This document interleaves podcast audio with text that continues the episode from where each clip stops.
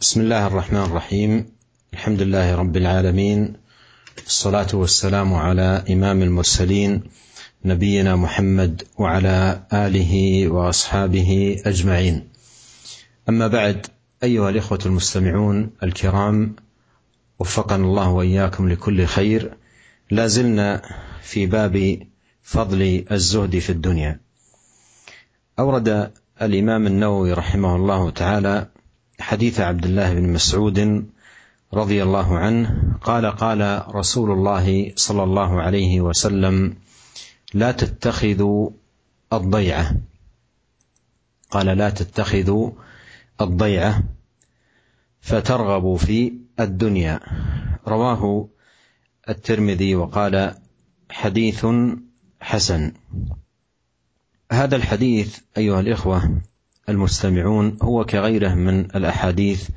التي مرت معنا في هذا الباب والمشتمله على نصح النبي عليه الصلاه والسلام لامته وحرصه على صلاحهم وابعادهم عن كل ما يشغلهم عما خلقوا لاجله واوجدوا لتحقيقه ومن ذلكم النهي عن الاستكثار من الدنيا بما يكون سببا لانصراف القلب اليها وغفلته عن الدار الاخره والضيعه في الحديث لا تتخذوا الضيعه يراد بها العقار الواسع والاراضي الكثيره والبيوت المتعدده آه، التي كثرتها تشغل قلب صاحبها وتوجد فيه غفله عن آه، ما خلق لاجله واوجد لتحقيقه ولهذا قال عليه الصلاه والسلام في هذا الحديث لا تتخذوا الضيعه فترغبوا في الدنيا أن يكون اتخاذ الضيعة أي العقار والممتلكات الكثيرة سببا لرغبتكم في الدنيا وايضا رغبتكم في الدنيا ستكون سببا في عدم رغبتكم في الاخره وعدم حرصكم على الاخره. Setelah beliau mengucapkan pujian dan salawat kepada Rasulullah Shallallahu Alaihi Wasallam, demikian pula kepada keluarganya dan para sahabatnya beliau berkata, "Amma ba'd." Ba Wahai ikhwah, saudara-saudara sekalian, semoga Allah memberikan kepada kita taufiknya kepada apa yang Allah cintai dan ridhai. Kita masih berada di bab tentang masalah zuhud. Iman Imam An-Nawawi membawakan hadis Abdullah bin Mas'ud radhiyallahu anhu ia berkata bahwa Rasulullah shallallahu alaihi wasallam bersabda, "La tattakhidhu dhai'ah fatarghabu fid dunya." Rahu Tirmidzi wa qala حسن Janganlah kalian menumpuk-numpuk kekayaan sehingga kalian akan menjadi cenderung kepada kehidupan dunia. Dikeluarkan oleh At-Tirmidzi dan dia mengatakan bahwa hadis ini hasan. Hadis ini kata beliau sama halnya dengan hadis-hadis yang lainnya yang telah kita bahas di mana Nabi Shallallahu alaihi wasallam memberikan nasihat kepada umatnya dan memberikan kepada mereka bimbingan untuk kebaikan kehidupan mereka di mana Rasulullah Shallallahu Alaihi Wasallam berusaha untuk menasihati umatnya jangan sampai mereka sibuk dengan kehidupan dunia, jangan sampai mereka lebih mementingkan kehidupan dunia. Akhirnya mereka pun sibuk dari kehidupan akhirat. Mereka pun kemudian lalai dari kehidupan akhirat. Di mana dalam hadis ini Rasulullah eh, Alaihi SAW bersabda, "La tattakhidhu dhayah." Apa yang dimaksud dengan dhayah?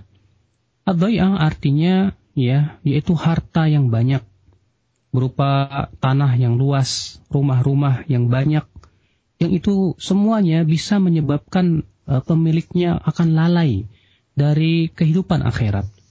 Akan lalai dari berzikir kepada Allah Subhanahu wa taala. Oleh karena itulah Rasulullah Shallallahu alaihi wasallam dalam hadis ini bersabda, "La tattakhidhu dhai'ah" Jangan kalian mengambil doi'ah, jangan kalian menumpuk-numpuk harta kekayaan. Artinya bahwa mengambil ya harta kekayaan yang melimpah ruah seperti itu menyebabkan kalian sangat cinta dunia, menyebabkan kalian tertipu dengan dunia dan itu menjadi sebab utama seseorang berpaling dari kehidupan akhirat. Allah Syekh.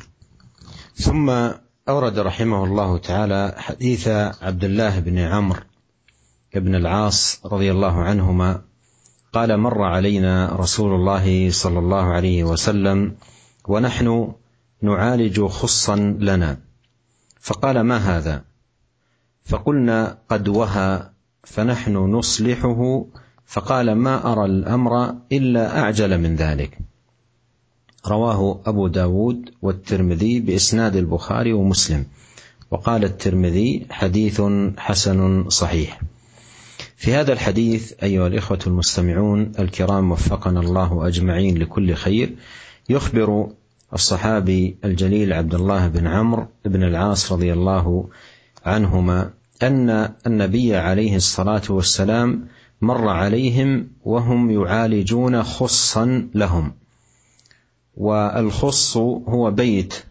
يصنع من الخشب والقصب ويصلح ويعالج بالطين وسمي خصا لما فيه من آه، خصاص وهي الفرج والاثقاب فيقول كنا نعالج خصا اي نصلحه بسبب ضعفه ووهائه فقال لنا عليه الصلاه والسلام ما هذا اي ما هذا الذي تصنعون فقلنا قد وهى اي اصبح هذا الخص واهيا اصبح واهيا اي ضعيفا فنحن نصلحه أي من أجل وهائه فقال عليه الصلاة والسلام ما أرى الأمر إلا أعجل من ذلك ما أرى الأمر إلا أعجل من ذلك ما أرى الأمر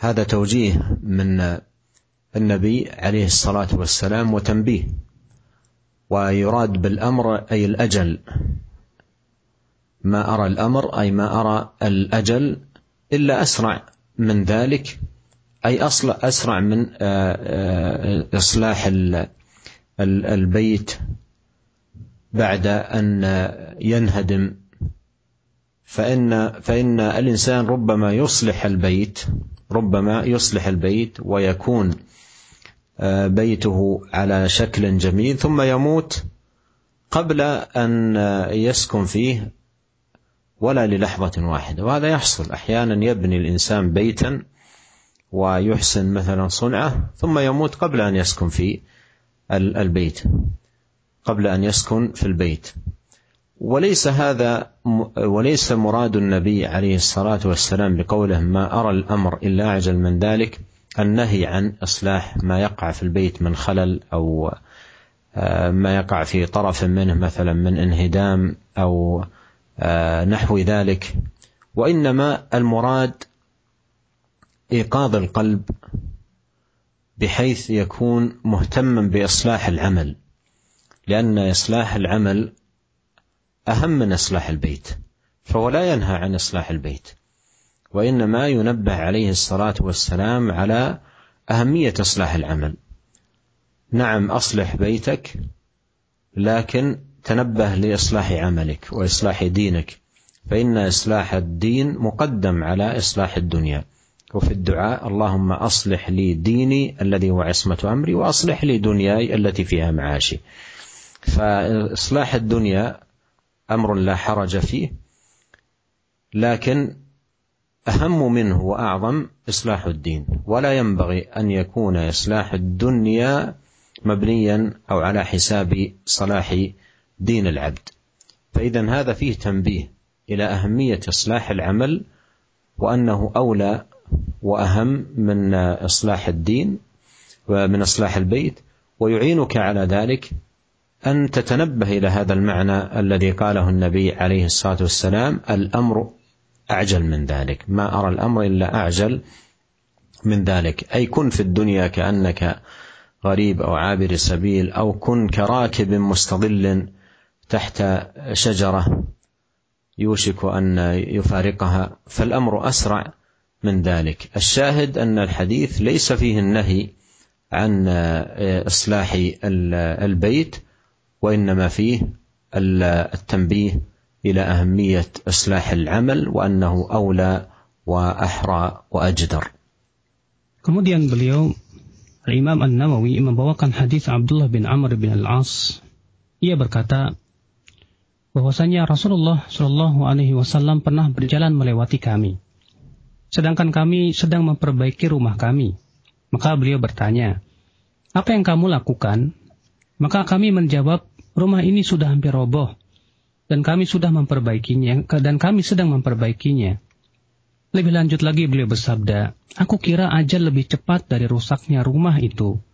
Hadis ini dikeluarkan Abu Daud, demikian pula at dengan sanad Al-Bukhari dan Muslim dan At-Tirmidzi berkata hadis ini hasan sahih. Di dalam hadis ini wahai para pendengar sekalian, sah sahabat yang mulia yaitu Abdullah bin Amr bin Al-As mengabarkan bahwa Nabi Shallallahu alaihi wasallam pernah melewati mereka dan mereka sedang memperbaiki rumah. Dan yang dimaksud dengan uh, khus di dalam hadis ini adalah rumah yang terbuat dari kayu dan alang-alang serta diperbaiki dengan tanah. Disebut demikian karena padanya terdapat banyak lubangnya. Kemudian Rasulullah SAW dia dalam hadis ini bersabda, bertanya, apa ini? Maka kami berkata bahwa rumah ini telah hampir roboh, wahai Rasulullah. Artinya sudah lemah dan hampir roboh. Lalu kemudian Rasulullah SAW ia bersabda, ma arul amra illa a'jam min dhalik. Aku melihat ajal lebih cepat daripada ya pembangunan rumah ini. Artinya, kata beliau, Ma'ara al amro artinya kata beliau sebagai bimbingan kepada kita dan peringatan bahwa ajal itu lebih ber, lebih cepat dari itu. Terkadang ada seseorang yang memperbaiki rumahnya. Kemudian barangkali ia sudah membangun rumahnya megah, kemudian sebelum ia menempatinya ternyata ajal telah menjelang dia, telah menjemput dia sebelum ia men, apa, tinggal di rumah tersebut. Dan ini seringkali terjadi kata beliau. Ya ada orang yang sudah membangun rumahnya, kemudian ternyata ajalnya menjemput ia sebelum ia tinggal di rumah tersebut. Kemudian sabda Nabi Shallallahu Alaihi Wasallam yaitu ma'arok Tidaklah aku melihat bahwasannya ajal itu lebih cepat dari itu. Bukanlah maksudnya Nabi Shallallahu Alaihi Wasallam melarang memperbaiki rumah yang hampir roboh. Bukan itu maksudnya kata beliau. Akan tetapi yang dimaksud dengan hadis ini artinya Rasulullah ingin mengingatkan tentang hati-hati kita. Yaitu bahwa jangan kita ini hanya sebatas memikirkan memperbaiki dunia. Hanya sebatas memperbaiki ya apa namanya sesuatu yang sifatnya duniawi saja, materi saja. Akan tetapi yang terpenting dari itu adalah memperbaiki amalan soleh kita. Karena itu jelas lebih penting, lebih baik. Ya artinya seakan-akan Nabi Shallallahu Alaihi Wasallam bersabda, Ya, iya, perbaikilah rumahmu. Tapi ingatlah, memperbaiki agamamu itu lebih penting dari itu. Ingatlah bahwasanya memperbaiki hati kamu itu lebih baik dari itu. Oleh karena itu Nabi Shallallahu Alaihi Wasallam dalam doanya yang mulia, dia memohon ya Allah, ya berikan apa namanya perbaikilah agamaku. yang itu merupakan perlindungan bagi diriku dan perbaikilah duniaku yang itu merupakan kehidupanku perbaikan dunia itu tidak apa-apa. Namun jangan sampai kemudian mengorbankan agama seorang hamba. Karena sesungguhnya ya agama seorang hamba itu segala-galanya. Memperbaiki agama lebih penting daripada memperbaiki dunia. Dan coba kata beliau, perhatikanlah makna Nabi Shallallahu Alaihi Wasallam itu, di mana beliau mengatakan illa ajal min dalik, bahwasanya Eh, ajal kita itu lebih cepat dari rusaknya rumah tersebut.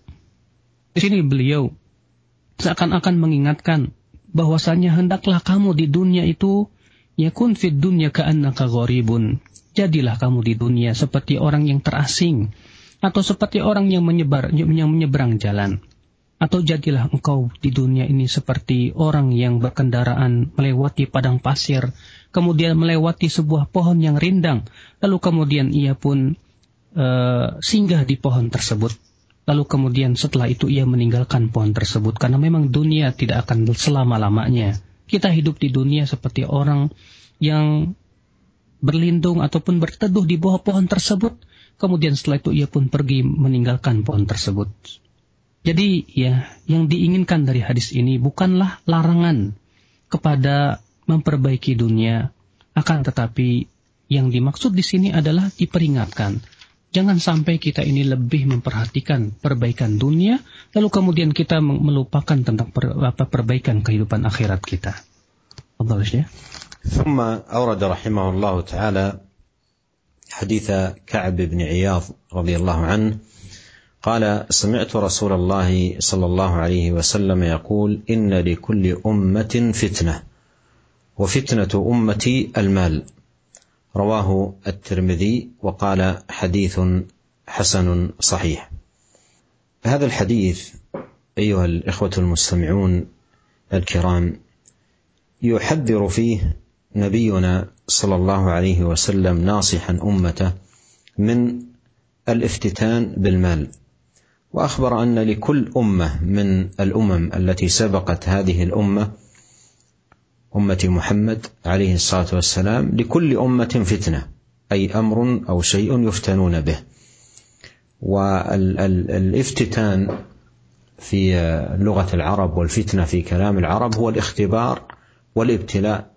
والامتحان أي شيء يبتلون به ويمتحنون في ضوئه ومن خلاله فيقول عليه الصلاة والسلام وفتنة أمتي المال لكل أمة أي من أمم الأنبياء الذين قبلنا فتنة وفتنة أمتي في المال أي تكون في المال سبب الافتتان هو المال وهذا المعنى جاء ذكره أو تقريره وبيانه في القرآن في قول الله سبحانه إنما أموالكم وأولادكم فتنة وذلك لأن المال وكذلك الأولاد يشغل الانسان عن الطاعه ويلهيه عنها كما مر معنا سابقا قول الله تعالى الهاكم التكاثر حتى زرتم المقابر اي شغلكم التكاثر التكاثر بالاموال والتكاثر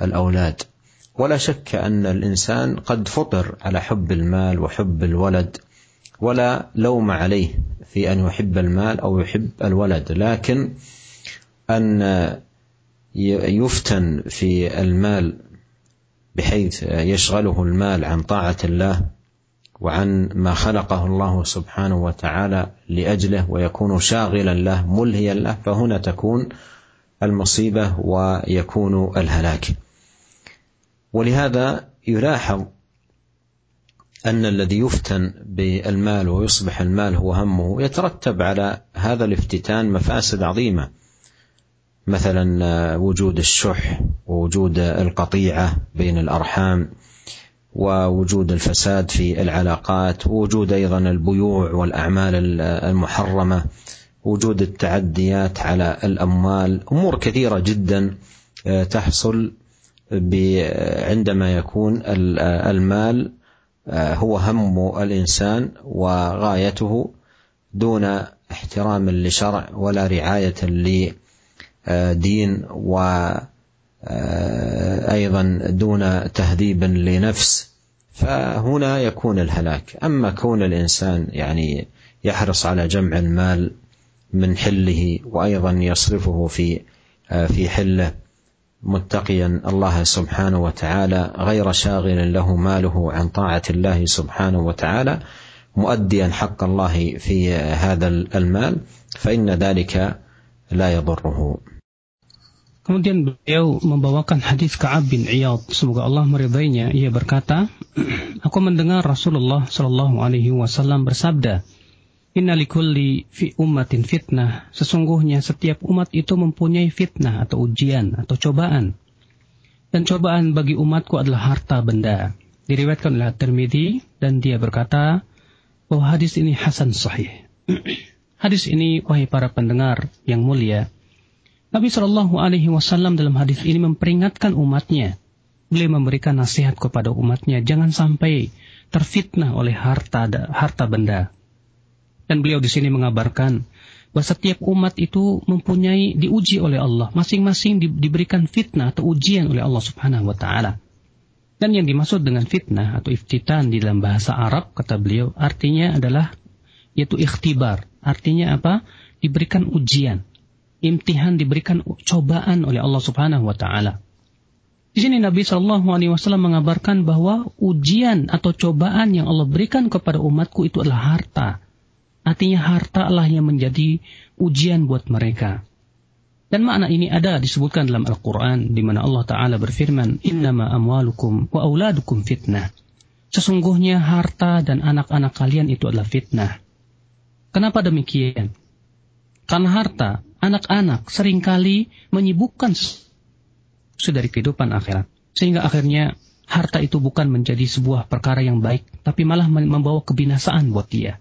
Sehingga harta-harta itu ya sebagaimana Allah Subhanahu wa taala sebutkan dalam firmannya, dan telah kita sebutkan pula dalam pembahasan kemarin, Al-Hakumut Takathur, Ya hatta zurtumul maqabir telah kalian telah dilalaikan oleh berbanyak-banyak dengan harta benda. Akan tetapi kata beliau, memang tidak tercela seseorang mengumpulkan harta, silahkan. Tidak tercela seseorang mencari harta, mempunyai anak, mencintai anak, mencintai harta, itu tidak tercela. Akan tetapi kata beliau, yang musibah adalah ketika harta itu menyebabkan dia lalai dari kehidupan akhirat. Maka harta itu yang akan menjadi kebinasaan buat pelakunya. Betapa tidak, kata beliau.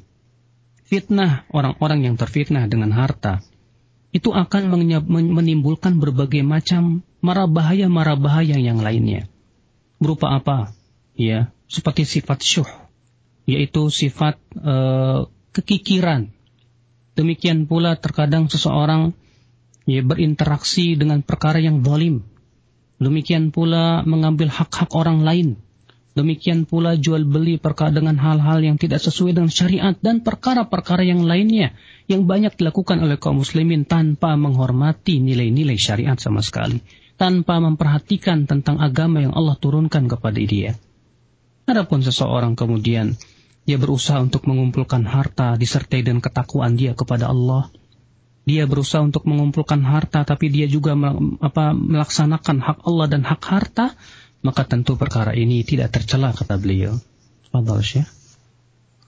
ثم أورد رحمه الله تعالى عن أبي عمرو ويقال أبو عبد الله ويقال أبو ليلى عثمان بن عفان رضي الله عنه أن النبي صلى الله عليه وسلم قال ليس لابن آدم حق في سوى هذه الخصال بيت يسكنه وثوب يواري عورته وجلف الخبز والماء رواه الترمذي وقال حديث صحيح قال الترمذي سمعت أبا داود سليمان بن سالم البلخي يقول سمعت النضر بن شميل يقول الجلف الخبز ليس معه إدام وقال غيره هو غليظ الخبز وقال الهروي المراد به هنا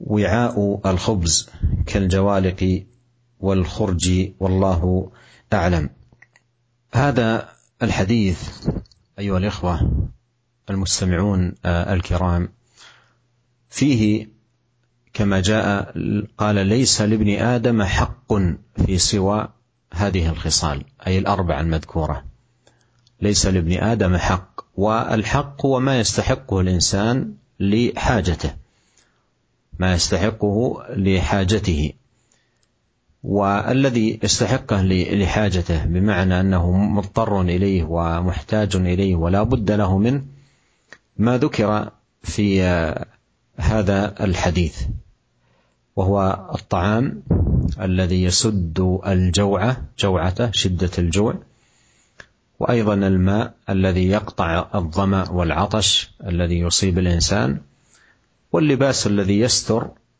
العورة والمسكن الذي يأوي إليه ويستكن فيه من الحر والبرد وما عدا ذلك أمور ليست هي داخلة في الضرورة ضرورة العبد وانما هي امور آه، متممه ومكمله اما الذي يحتاجه العبد ويستحقه آه، لسد ضرورته هي هذه الامور الاربعه المذكوره في آه، هذا في هذا الحديث الذي رواه الترمذي لكن كما نبه اهل العلم ان اسناده آه، غير ثابت ففيه رجل يقال له حريث بن السائب وهو أحد رواة هذا الحديث آه، قال الإمام أحمد رحمه الله روى حديثا منكرا عن عثمان عن النبي صلى الله عليه وسلم وليس هو عن آه، النبي عليه الصلاة والسلام وسئل الدار قطني عن هذا الحديث قال وهم فيه حريث والصواب عن الحسن بن حمران عن بعض أهل الكتاب فالأقرب الله أعلم أن هذا من آه، الإسرائيليات وليس حديثا مرفوعا إلى آه، النبي عليه الصلاة والسلام لكن آه، المعنى الذي فيه هو كما سبق بيانه وإيضاحه أن ابن آدم ليس له حق يعني لا, لا ليس مستحقا الا هذه الخصال اي فيما يكون مضطرا اليه، اما ما سوى هذه الاشياء الاربعه المذكوره في هذا الحديث فهي اشياء مكملات ومتممات آه، آه، ليست اسس او اصول او آه، ضروريات يحتاج اليها، فاذا اكرم الله العبد ببيت يسكن فيه ولبس يستر عورته وطعام آه، ولو قل يسد جوعته وماء يروي ظمأه فما زاد على ذلك زائد عن آه، ضرورة آه، العبد وفي هذا المعنى يقول أحد الزهاد يقول لقرص لقرص شعير ثافل غير مالح بغير إدام والذي خلق النجوى مع العز في بيتي وطاعة خالقي ألد على قلبي من المن والسلوى فالإنسان إذا رزقه الله الكفاف والبيت الذي يؤويه والطعام الذي يكفيه والشراب الذي يرويه واللباس الذي يستر آه، عورته فهذه لا شك انها آه، هي الضروريات التي آه، يكون العبد مضطرا اليها وما زاد على ذلك فإنها متممات ومكملات فمن رزق هذه آه، الأشياء عليه أن يشعر بالنعمة وأن يذكر فضل الله سبحانه وتعالى عليه وأن يحمده آه، جل في علاه أن آه، رزقه ذلك وهداه الإسلام ومن عليه بالتوفيق للطاعة والشكر للمنعم سبحانه Kemudian beliau membawakan hadis Abu Amr dan dikatakan juga Abu Abdullah dan dikatakan juga Abu Laila Utsman bin Affan bahwa Nabi Shallallahu alaihi wasallam bersabda Laisa libni Adam hakun fi siwa hadhil khisal. Tidaklah anak Adam mempunyai hak kecuali dalam beberapa hal berikut ini. Yaitu rumah yang menjadi tempat tinggalnya, pakaian yang dipergunakan untuk menutupi auratnya, roti kering dan air diriwayatkan oleh At-Tirmidzi dan dia mengatakan hadis ini sahih. At-Tirmidzi mengatakan, aku pernah mendengar Abu Daud Sulaiman bin, bin Salmin uh, Al-Balkhi berkata, Aku pernah mendengar An-Nadhr bin Shumail mengatakan bahwa al-jilf artinya roti yang tidak disertai lauk pauk. Sedangkan yang lainnya mengatakan yakni roti yang keras. Sementara Al-Harawi mengungkapkan yang dimaksud di sini adalah bejana roti seperti misalnya bejana tempat roti dan loyang roti. Allah alam. Hadis ini kata beliau. disebutkan padanya bahwa tidak ada hak untuk anak Adam kecuali empat perkara. Yang dimaksud dengan hak di sini yaitu perkara-perkara yang berhak ia miliki karena kebutuhannya. Artinya dia sangat butuh kepada perkara-perkara tersebut yang merupakan kebutuhan primer ia. Yaitu apa? Yaitu berupa makanan, demikian pula air yang bisa menghilangkan rasa haus Demikian pula pakaian yang bisa menutup auratnya. Demikian pula rumah yang ia bisa melindungi ia dari panas, demikian pula dinginnya. Semua ini disebut dengan kebutuhan-kebutuhan primer. Selain itu, adalah disebut dengan kebutuhan-kebutuhan sekunder yang tentunya ya seorang hamba butuh kepadanya, akan tetapi itu bukan sesuatu yang darurat. Adapun kebutuhan-kebutuhan primer yang disebutkan ya dalam hadis itulah yang dimaksud. Namun sayang sekali kata beliau di dalam sanad hadis ini ada kelemahan. Kenapa demikian? Karena di dalam sanadnya ada seorang yang bernama Hurayth bin As-Saib di mana Imam Ahmad mengatakan bahwa ia meriwayatkan hadis yang mungkar dari Uthman dari Nabi Shallallahu Alaihi Wasallam bahkan padahal itu bukan dari Nabi Shallallahu Alaihi Wasallam. Sementara ada rakutni mengatakan bahwa Hurayth di sini salah, ya. Ia sebetulnya berasal dari sebagian ahli kitab. Beliau mengatakan bahwa yang jelas tampaknya hadis ini termasuk hadis hadis Israiliyat. Dan makna hadis ini sebagaimana kita telah sebutkan, bahwa anak Adam tidak ada hak kecuali yang disebutkan dalam hadis ini. Artinya perkara-perkara yang disebutkan dalam hadis ini adalah merupakan kebutuhan-kebutuhan yang primer bagi dia. Adapun yang lainnya itu hanyalah penyempurna, kebutuhan yang sekunder, bukan perkara yang ya primer bagi dia.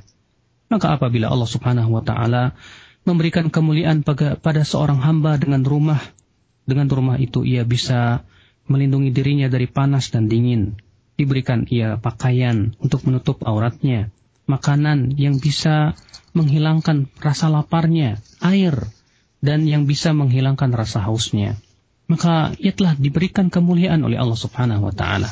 Lebih dari itu, itu adalah merupakan kenikmatan yang Allah berikan kepadanya. Sebagaimana seorang yang zuhud orang-orang terdahulu berkata, roti yang kering yang tidak ada padanya lauk. Ya.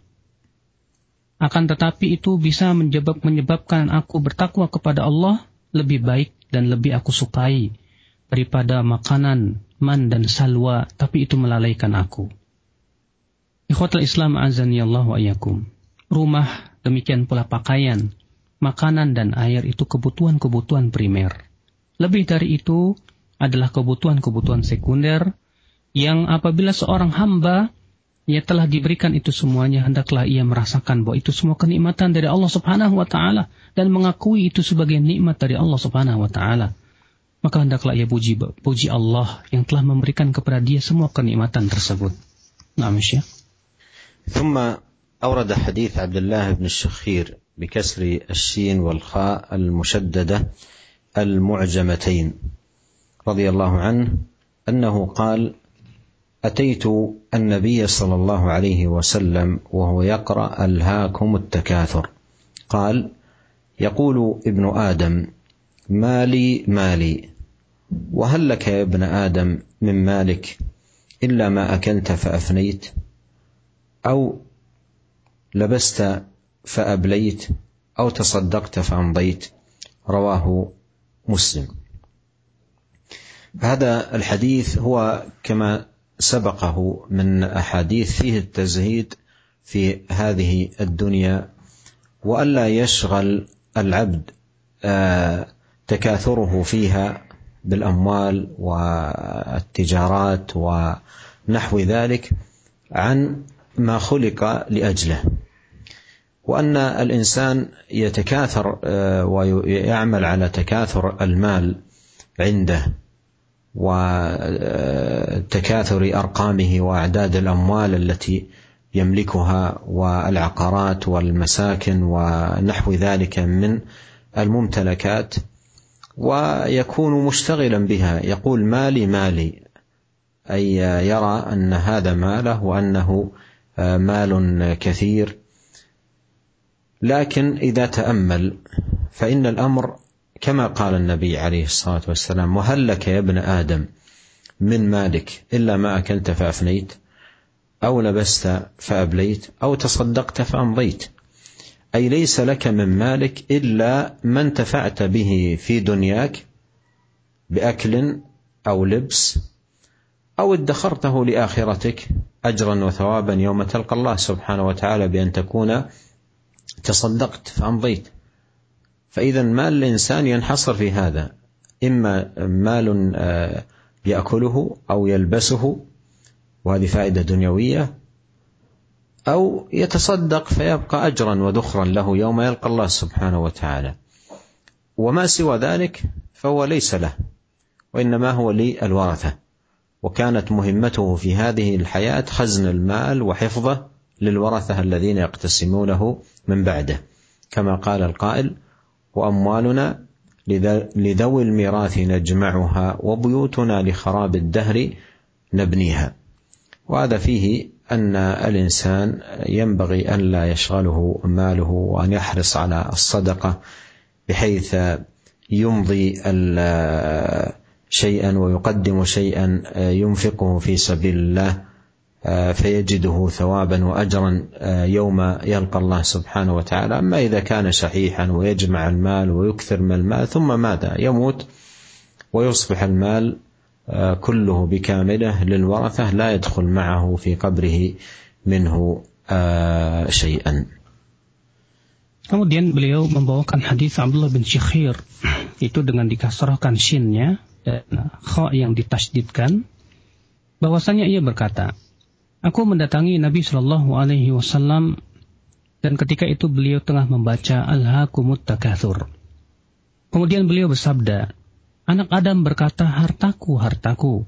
Hai anak Adam, kamu tidak memiliki harta kecuali apa yang kamu makan, kemudian habis. Atau apa yang kamu pakai, kemudian rusak. Atau yang kamu sedekahkan, kemudian merelakannya. Hadis ini dikeluarkan oleh Imam Muslim. Hadis ini kata beliau sebagaimana telah berlalu ya dari hadis-hadis yang lainnya yang menjadikan seorang hamba itu hendaknya zuhud dalam kehidupan dunia ini. Dan agar ia tidak disibukkan, ya seorang hamba jangan menyibukkan diri dengan kehidupan dunia, mengumpulkan harta, ya sehingga akhirnya ia lalai dengan dari tujuan penciptaan ia untuk apa yang diciptakan di dunia ini. Seorang manusia kita lihat, ya berlomba-lomba memperbanyak hartanya, ia berusaha untuk berlomba-lomba. Ia memperbanyak jumlah hartanya, memperbanyak ya uh, tanahnya, rumahnya, sehingga akhirnya dia pun kemudian sibuk dengannya. Ia berkata, hartaku, hartaku. Artinya ia memandang itulah itu adalah hartanya. Tapi orang yang cerdas apabila ia memperhatikan, ia akan mendapatkan bahwa hartanya hartanya hakikatnya adalah yang disabdakan oleh Rasulullah SAW dalam hadis ini yang disebutkan kata Rasulullah, Wahallaka yabna Adam min malika illa ma'akalta. Wahai anak Adam, hartamu itu adalah hanyalah yang kamu sudah makan, atau yang kamu sudah pakai, atau yang kamu sudah sedekahkan. Artinya kata beliau, ya sesuatu yang telah makan itulah hakikat harta kita yang kita infakan, yang kita ya apa namanya infakan di jalan Allah Subhanahu wa taala yang kita harapkan pahala padanya itu adalah merupakan harta kita. Adapun selain itu wa masih wadarik, maka ia apa bukan harta dia, tapi untuk siapa? Tentu untuk ahli warisnya. Bukankah seseorang meninggal dunia kemudian harta itu akan dibagikan kepada ahli warisnya? Sebagaimana seorang penyair berkata, ya, sesungguhnya harta-harta kita ini hanyalah untuk para ahli waris-waris kita yang kita persiapkan kita kumpulkan di dunia ini, kemudian kita tinggalkan untuk para ahli waris. Maka dari itulah kata beliau seorang manusia hendaklah berusaha untuk mempersiapkan dirinya dan mengumpulkan amalan solehnya untuk kehidupan akhirat dia. Janganlah ia disibukkan dengan kehidupan dunia, janganlah ia hanya sebatas disibukkan dengan mengumpulkan harta, karena harta-harta itu, kata beliau, tidak akan masuk bersamanya ke dalam kuburnya. Nah, Syekh. ثم أورد رحمه الله تعالى حديث عبد الله بن مغفل رضي الله عنه قال قال رجل للنبي صلى الله عليه وسلم يا رسول الله والله إني لأحبك فقال له انظر ماذا تقول قال والله إني لأحبك ثلاث مرات فقال إن كنت تحبني فأعد للفقر تجفافا فإن الفقر أسرع إلى من يحبني من السيل إلى منتهاه رواه الترمذي وقال حديث حسن قال النووي رحمه الله التجفاف بكسر التاء المثنات فوق وإسكان الجيم وبالفاء المكررة وهو شيء يلبسه الفرس ليتقى به الأذى وقد يلبسه الإنسان قد يلبسه الإنسان وهذا اللباس الذي هو التجفاف لباس آه، إنما يلبسه المضطر والفقير والمحتاج وهذا الحديث فيه التنبيه الى ان حب النبي عليه الصلاه والسلام حب النبي عليه الصلاة والسلام والحرص آه، على حب على اتباعه لأن المحبة الحقيقية هي الاتباع هي الاتباع الصادق للنبي عليه الصلاة والسلام هذا الحب وهذا الاتباع يقتضي أن آه، يوطد الإنسان نفسه على ملازمة هدي النبي والسير على منهاجه القويم والتمسك بهديه صلى الله عليه وسلم بحيث لا يكون ملتفتا الى ملهيات الدنيا وصوارفها وشهواتها وملذاتها وشواغلها التي ان كان القلب ملتفتا اليها لم تكن المحبه التي في القلب آه، آه، حقيقيه تامه لأنه لا يجتمع حب النبي عليه الصلاة والسلام وحب الدار الآخرة مع الانغماس في ملذات الدنيا مع الانغماس في ملذات الدنيا وليس معنى الحديث أن محبة النبي عليه الصلاة والسلام لا تكون إلا بالفقر وأن يكون الفقر ملازما للمحب ليس هذا المراد نعم قد يكون الإنسان غنيا ووسع الله عليه في المال وفي قلبه محبة للنبي عليه الصلاة والسلام إذا الحديث فيه التنبيه إلى آه، الابتلاء ولهذا جاء في بعض روايات الحديث جاء في بعض روايات الحديث كما في صحيح ابن حبان قال آه، عبد الله بن مغفل أتى رجل إلى النبي عليه الصلاة والسلام وقال يا رسول الله والله يا رسول الله إني أحبك فقال له الرسول صلى الله عليه وسلم إن البلايا أسرع إلى من يحب من يحبني من يحبني من السيل إلى منتهاه وهذا المعنى أيضا جاء مقررا في آه، أحاديث مثل قوله أشد الناس بلاء الأنبياء ثم الأمثل فالأمثل فهذا فيه تنبيه أن لا يكون القلب ملتفت للدنيا وإنما إذا كانت المحبة صادقة فإن المحبة الصادقة تعني استيقاظ القلب وتنبهه إلى أن الحياة الحقيقية هي في الدار الآخرة وأن من أراد مرافقة النبي عليه الصلاة والسلام في جنة الخلد فعليه أن يكثر من الأعمال الزاكية والطاعات المقربة الى الله سبحانه وتعالى لا ان تشغله هذه الدنيا بملهياتها وصوارفها وزخرفها آه، آه، فليست اذا محبه النبي عليه الصلاه والسلام مجرد دعوه آه، تدعى او كلمه تقال بل هي امر متمكن في القلب يكون معه العبد شديد الاتباع عظيم الاقتفاء للنبي الكريم عليه الصلاة والسلام والسير على منهاجه القويم. Kemudian beliau membawakan hadis Abdullah bin Mughaffal. Semoga Allah meridainya. Ia berkata, bahwa ada seorang laki-laki berkata kepada Nabi Shallallahu Alaihi Wasallam, demi Allah, sesungguhnya aku benar-benar mencintaimu ya Rasulullah. Maka beliau bersabda, pertimbangkanlah benar-benar apa yang telah kamu katakan itu. Orang itu berkata, demi Allah, sesungguhnya aku mencintaimu. Sampai ia katakan tiga kali. Maka beliau bersabda, jika kamu memang benar-benar mencintaiku, maka persiapkanlah tijfal. Eh, tijfal itu alat perang semacam baju besi untuk menghadapi kemiskinan. Karena sesungguhnya kemiskinan itu lebih cepat sampai kepada orang yang mencintai aku, melebihi cepatnya banjir sampai ke muaranya diriwayatkan oleh At-Tirmidzi dan dia mengatakan bahwa hadis ini hasan.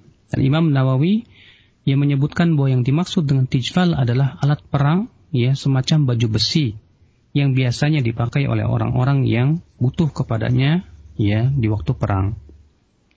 Beliau berkata ya bahwa dalam hadis ini terdapat peringatan yaitu bahwa Nabi mencintai Nabi Shallallahu Alaihi Wasallam itu adalah dengan cara mengikutinya karena hakikat cinta itu adalah ittiba, yaitu mengikuti Nabi Shallallahu Alaihi Wasallam.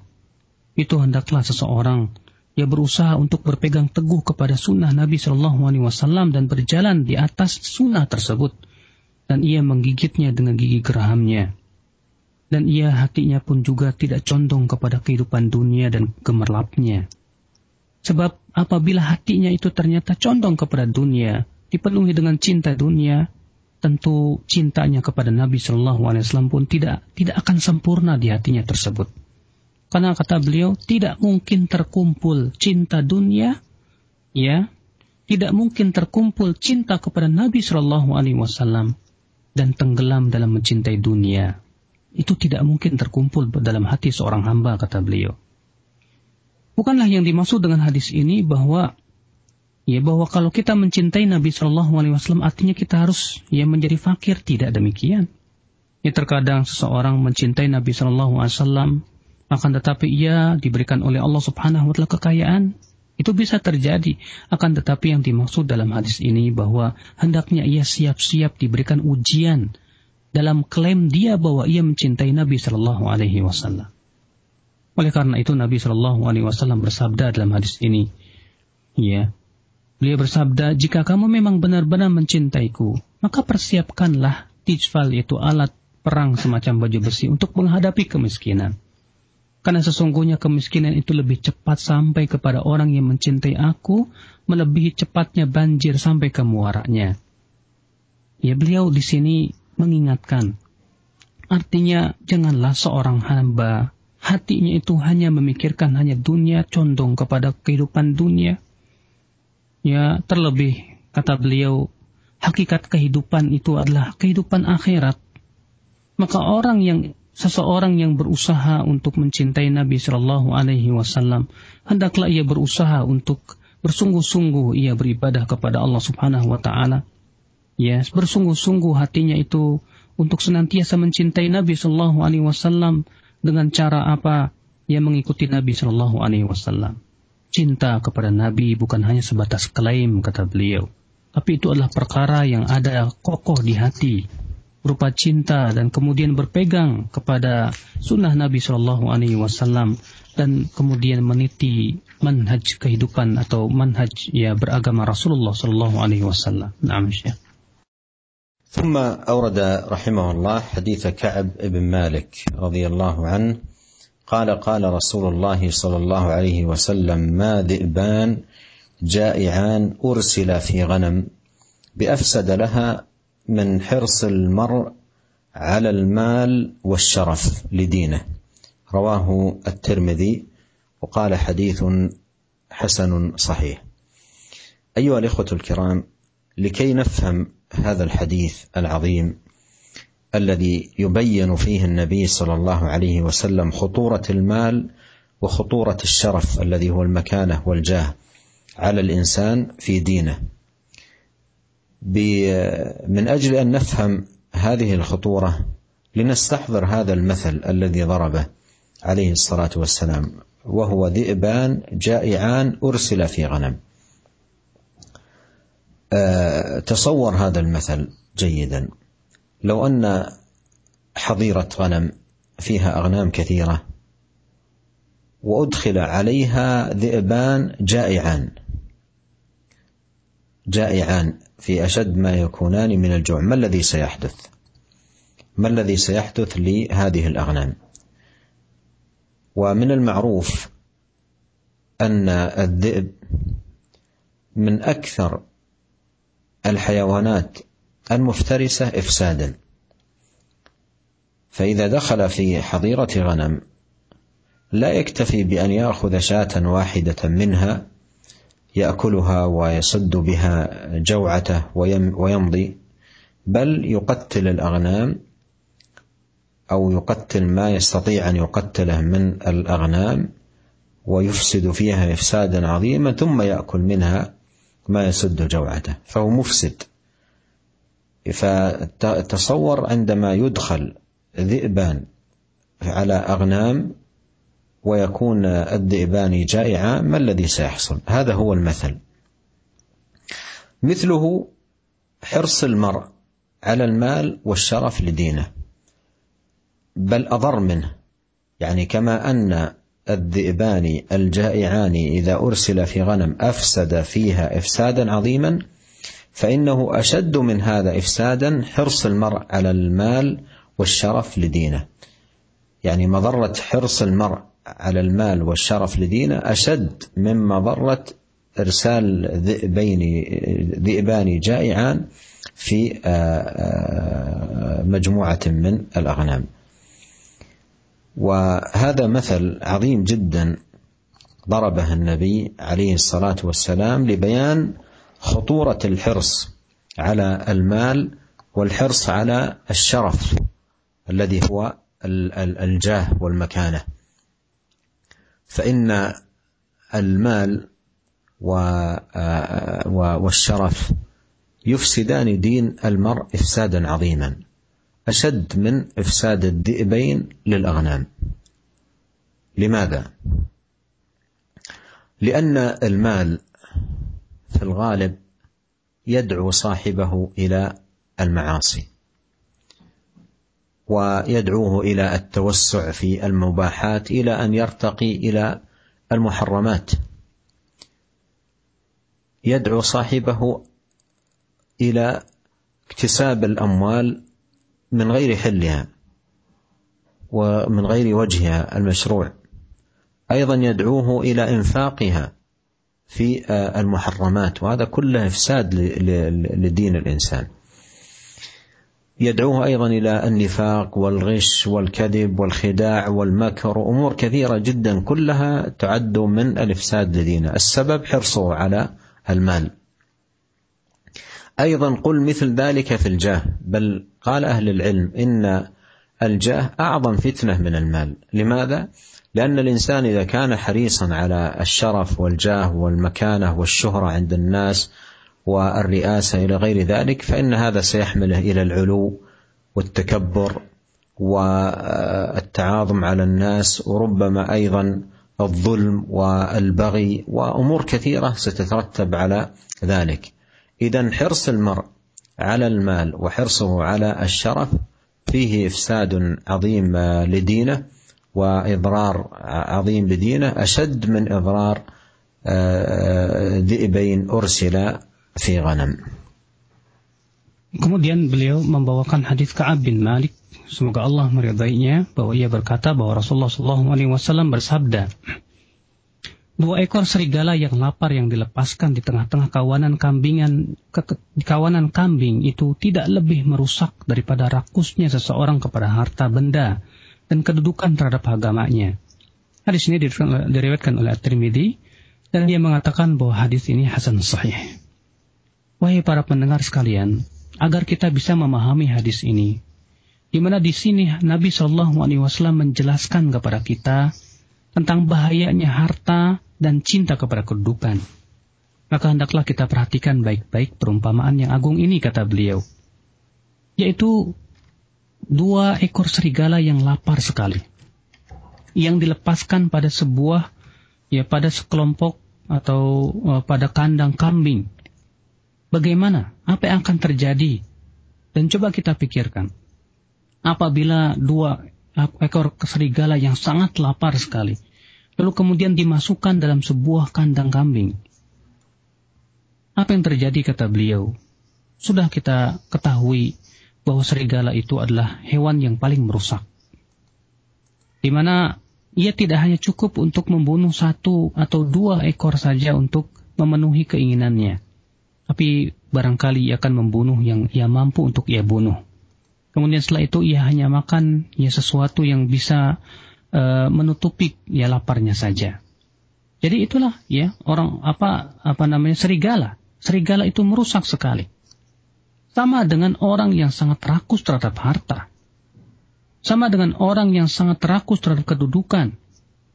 Bahkan kata beliau lebih berat ya orang yang rakus kepada harta dan kedudukan ya daripada keadaan serigala yang dimasukkan ke dalam kambing-kambing. Artinya mudorotnya lebih besar dari itu. Ini sebuah perumpamaan yang agung yang Nabi Shallallahu Alaihi Wasallam berikan kepada kita. Bagaimana bahayanya rakus terhadap harta, Demikian pula cinta kepada kedudukan. Yang keduanya itu sangat merusak sekali. Ya, orang yang cinta harta seringkali menyeret ia kepada maksiat.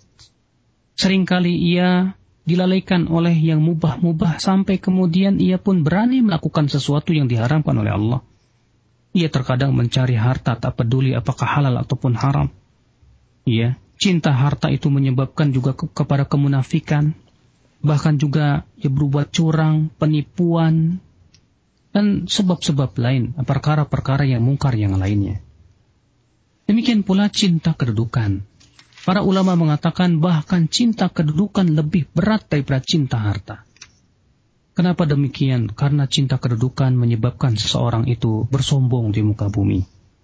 Orang yang sudah merasakan kenikmatannya dihormati oleh manusia, ya dia sering kali tidak apa menjadikan matanya buta. Akhirnya dia berbuat kezaliman. Akhirnya barangkali ia pun berbuat kerusakan di muka bumi dan perkara-perkara lain yang merusak sekali. Oleh karena itulah kata beliau, cintanya seseorang kepada apa namanya e, harta, demikian pula kedudukan itu lebih berbahaya daripada kerusakan yang ditimbulkan oleh serigala yang lapar yang kemudian dilepaskan kepada krok apa gerombolan dari kambing-kambing. Nah, ya. ثم أورد رحمه الله حديث عبد الله بن مسعود رضي الله عنه قال نام رسول الله صلى الله عليه وسلم على حصير فقام وقد أثر أثر في جنبه قلنا يا رسول الله لو اتخذنا لك وطاء فقال ما لي وللدنيا ما أنا في الدنيا إلا كراكب استظل تحت شجرة ثم راح وتركها رواه الترمذي وقال حديث حسن صحيح الوطاء هو الفراش تطأه وتنام عليه فنام على حصير والحصير يصنع من الخوص وإذا نام عليه الإنسان آه، وقام يجد أثرا للحصير في آه، جنبه الذي كان على الحصير فنام على حصير وأثر في جنبه أي وجد له أثر على جنب النبي عليه الصلاة والسلام فأشاروا لو أنهم وضعوا له فراشا آه، لينا ينام عليه صلوات الله وسلامه عليه فبين لهم هوان الدنيا وسرعة انقضائها فقال ما لي وللدنيا ما أنا في الدنيا إلا كراكب استظل تحت شجرة ثم راح وتركها ومن المعلوم أن الإنسان في الطريق إذا احتاج إلى الراحة في ظل شجرة فإنه لا يستغرق ولا يأخذ منه وقتا وإنما مقدار راحته ثم يمضي في سبيله فهذا الحديث فيه زهد النبي عليه الصلاة والسلام في الدنيا وتقلله منها وفيه ايضا هذا المثل العظيم الذي ضربه النبي عليه الصلاه والسلام لبيان حال الدنيا وسرعه انقضائها وزوالها وانها كراكب استظل تحت شجره ثم راح وتركها. Kemudian beliau membawakan hadis Abdullah bin Mas'ud, semoga Allah meridainya, ia berkata, bahwasanya Rasulullah SAW pernah tidur di atas tikar, dan ketika bangun terlihat di tubuhnya bekas tikar tersebut. Ia berbekas di di punggungnya. Lalu kami berkata, "Wahai Rasulullah, bagaimana jika kami menyediakan kasur untukmu yang empuk?" Beliau bersabda, "Apalah artinya dunia ini bagiku? Di dunia ini aku hanya terlaksana seorang yang melakukan perjalanan yang berteduh di bawah sebab di dunia ini kata beliau, aku hanya laksana seorang yang melakukan perjalanan yang kemudian berteduh di bawah sebatang pohon, lalu ia pergi dan meninggalkannya diriwayatkan oleh At-Tirmidzi dan ia mengatakan hadis ini hasan sahih. Hadis ini menyebutkan bahwa Nabi Shallallahu Alaihi Wasallam yaitu ya beliau tidur di atas tikar, di mana tikar itu ya, terbuat dari pelepah kurma yang apabila Rasulullah Shallallahu Alaihi Wasallam tidur di atasnya menyebabkan ya punggung beliau itu berbekas. Maka Nabi melihat itu para sahabat ya menganjurkan kepada Rasulullah dan berkata mengisyaratkan, Wahai Rasulullah, bagaimana kalau kami sediakan bagi engkau sebuah kasur yang baik? Namun subhanallah, apa yang terjadi? Ya, Nabi Shallallahu Alaihi Wasallam menjelaskan kepada mereka bahwa dunia itu hina. Beliau bersabda, bersabda mali walid dunia. Ya apalah artinya bu dunia ini bagiku Ya di dunia ini kata Rasulullah aku hanyalah laksana seseorang yang melakukan perjalanan. Lalu ia berteduh di bawah sebuah pohon. Lalu ia pun pergi dan meninggalkannya. Tentunya ya akhi kata beliau, seseorang yang sedang dalam perjalanan ketika melewati sebuah eh, padang pasir misalnya. Lalu ia ingin istirahat di sebuah rindangnya pohon. Tentu ia tidak akan ya istirahat lama-lama di situ. Biasanya ia akan segera pergi beberapa waktu ya tidak akan lama. Dalam hadis ini menunjukkan betapa Nabi Shallallahu Alaihi Wasallam orang yang sangat suhud dalam kehidupan dunia. Ya Nabi Shallallahu Alaihi Wasallam ya merasa cukup dengan apa yang Allah berikan kepadanya. Dan di sini beliau menjelaskan tentang kehidup apa, apa keadaan tentang kehidupan dunia, bahwa dunia itu adalah sesuatu yang fana, bahwa dunia yaitu bukan sesuatu yang kekal selama-lamanya. Akan tetapi permisalannya adalah seperti orang yang berteduh di sebuah pohon, kemudian ia pun tak lama ia akan pergi meninggalkannya. Nah, Syekh. ثم أورد رحمه الله حديث أبي هريرة رضي الله عنه قال قال رسول الله صلى الله عليه وسلم يدخل الفقراء الجنة قبل الأغنياء بخمسمائة عام رواه الترمذي وقال حديث حسن صحيح قال حديث صحيح وهذا الحديث فيه أن أهل الفقر الأسبق إلى أهل الأسبق إلى أه أسبق إلى الجنة من أهل الغنى أسبق إلى الجنة من أهل الغنى لأن الفقر آه، ولا سيما إذا كان صابرا ومحتسبا لا يكون عنده ما يشغله عن الآخرة لأن المال وكثرة المال تشغل الإنسان وتلهيه وتأخذ آه، من آه، تفكيره وجهده ووقته إلى غير ذلك أما الذي ليس عنده مال فليس عنده شيء آه، يشغله ثم أيضا ليس عنده أشياء يحاسب عليها أما الأغنياء يحبسون يحاسبون على الأموال آه، من أين اكتسبوها وفيما أنفقوها والفقير يأتي وليس عنده شيء يأتي خفيفا ليس مثقلا ب فيسبق الأغنياء بخمسمائة عام لدخول آه، آه، الجنة كما في هذا الحديث نعم Kemudian beliau membawakan hadis Abu Hurairah bahwa ia berkata Rasulullah Shallallahu Alaihi Wasallam bersabda, yadkhulul fuqara'ul jannah qabla al-aghniya bi mi'ati am. Bahwa orang-orang fakir miskin memasuki surga 500 tahun sebelum orang-orang kaya. Artinya kata beliau hadis ini diriwayatkan oleh At-Tirmidzi dan Tirmidzi berkata hadis ini sahih. Dalam hadis ini Rasulullah SAW menggambarkan dan uh, menjelaskan bahwasanya orang-orang fakir itu lebih dahulu masuk ke dalam surga daripada orang-orang kaya. Kenapa demikian? Karena kefakiran terlebih yang disertai dengan kesabaran, itu tidak menyebabkan ia banyak disibukkan dengan kehidupan dunia. Berbeda dengan orang kaya, ya orang kaya yang punya harta banyak seringkali ia ia disibukkan dengan memikirkan ya dunianya, usahanya, dan yang lainnya. Demikian pula orang fakir tidak mempunyai banyak perkara yang harus dihisap oleh Allah Subhanahu wa taala. Sementara orang kaya setiap hartanya akan ditanya oleh Allah dari mana harta itu ia harta itu ia ambil? Untuk apa harta itu harta itu ia gunakan? Ya. Maka oleh karena itu kata beliau bahwa orang-orang fukara itu lebih mendahului orang-orang kaya untuk masuk ke dalam surga. Ya. Allah a'lam. Naam, Syekh.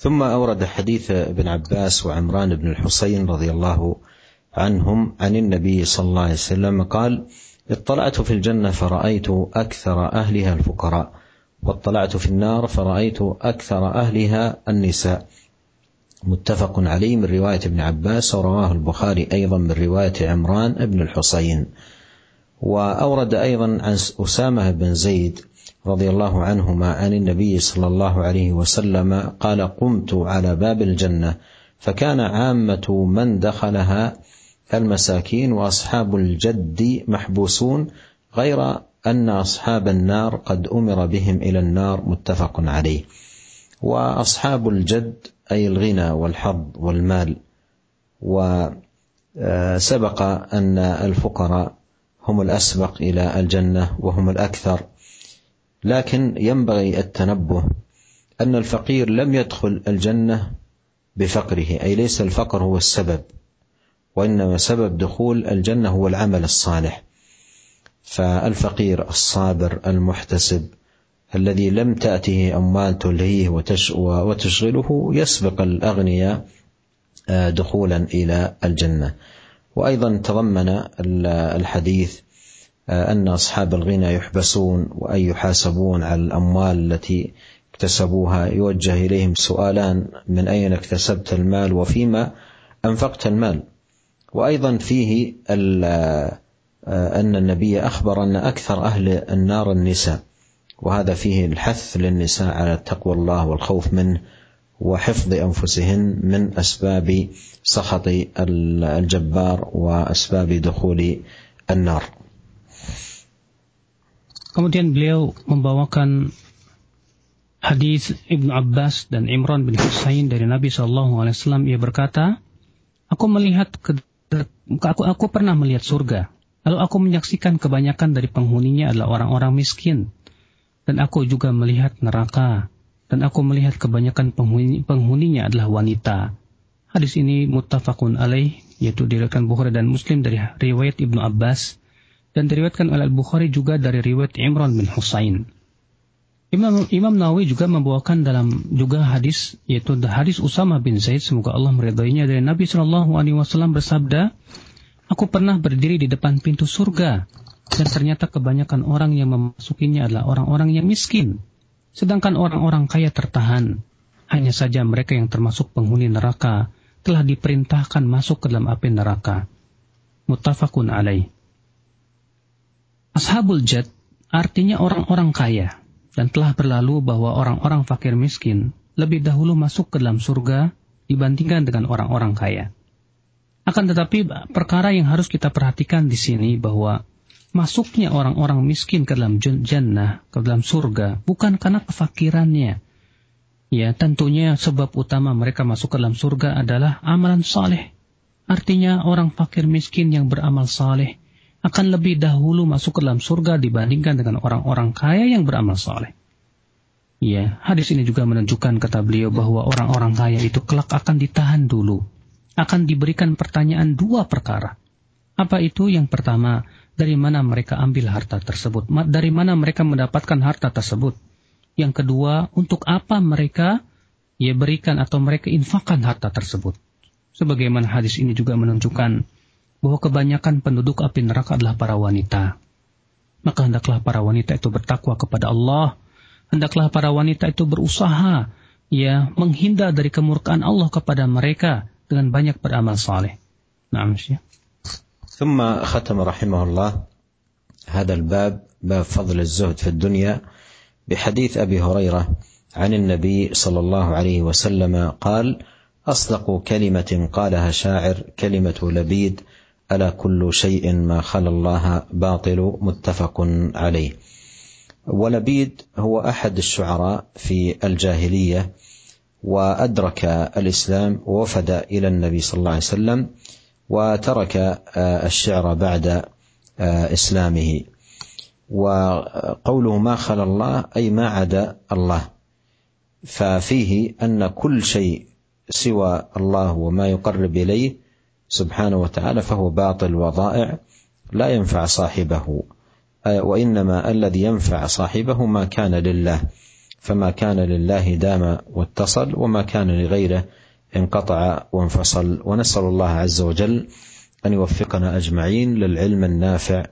والعمل الصالح والتوفيق لما يحبه ويرضاه انه سميع قريب مجيب.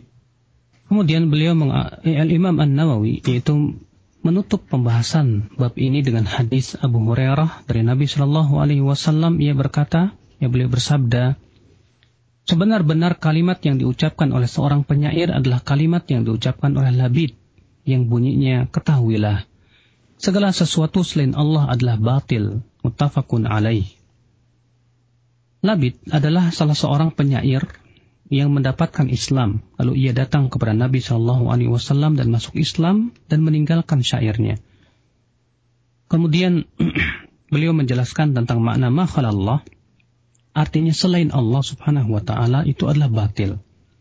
Artinya semua perkara yang diharapkan selain Allah, maka itu semua adalah batil.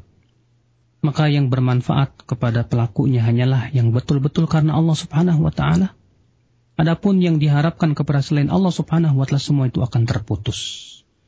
Ada maka kemudian beliau kemudian menutup ya pembahasan kita pada sore hari ini dengan doa semoga kita mohon kepada Allah Subhanahu wa taala ilmu yang bermanfaat. Demikian pula Allah memberikan kepada kita taufik kepada apa yang Allah cintai dan ridai.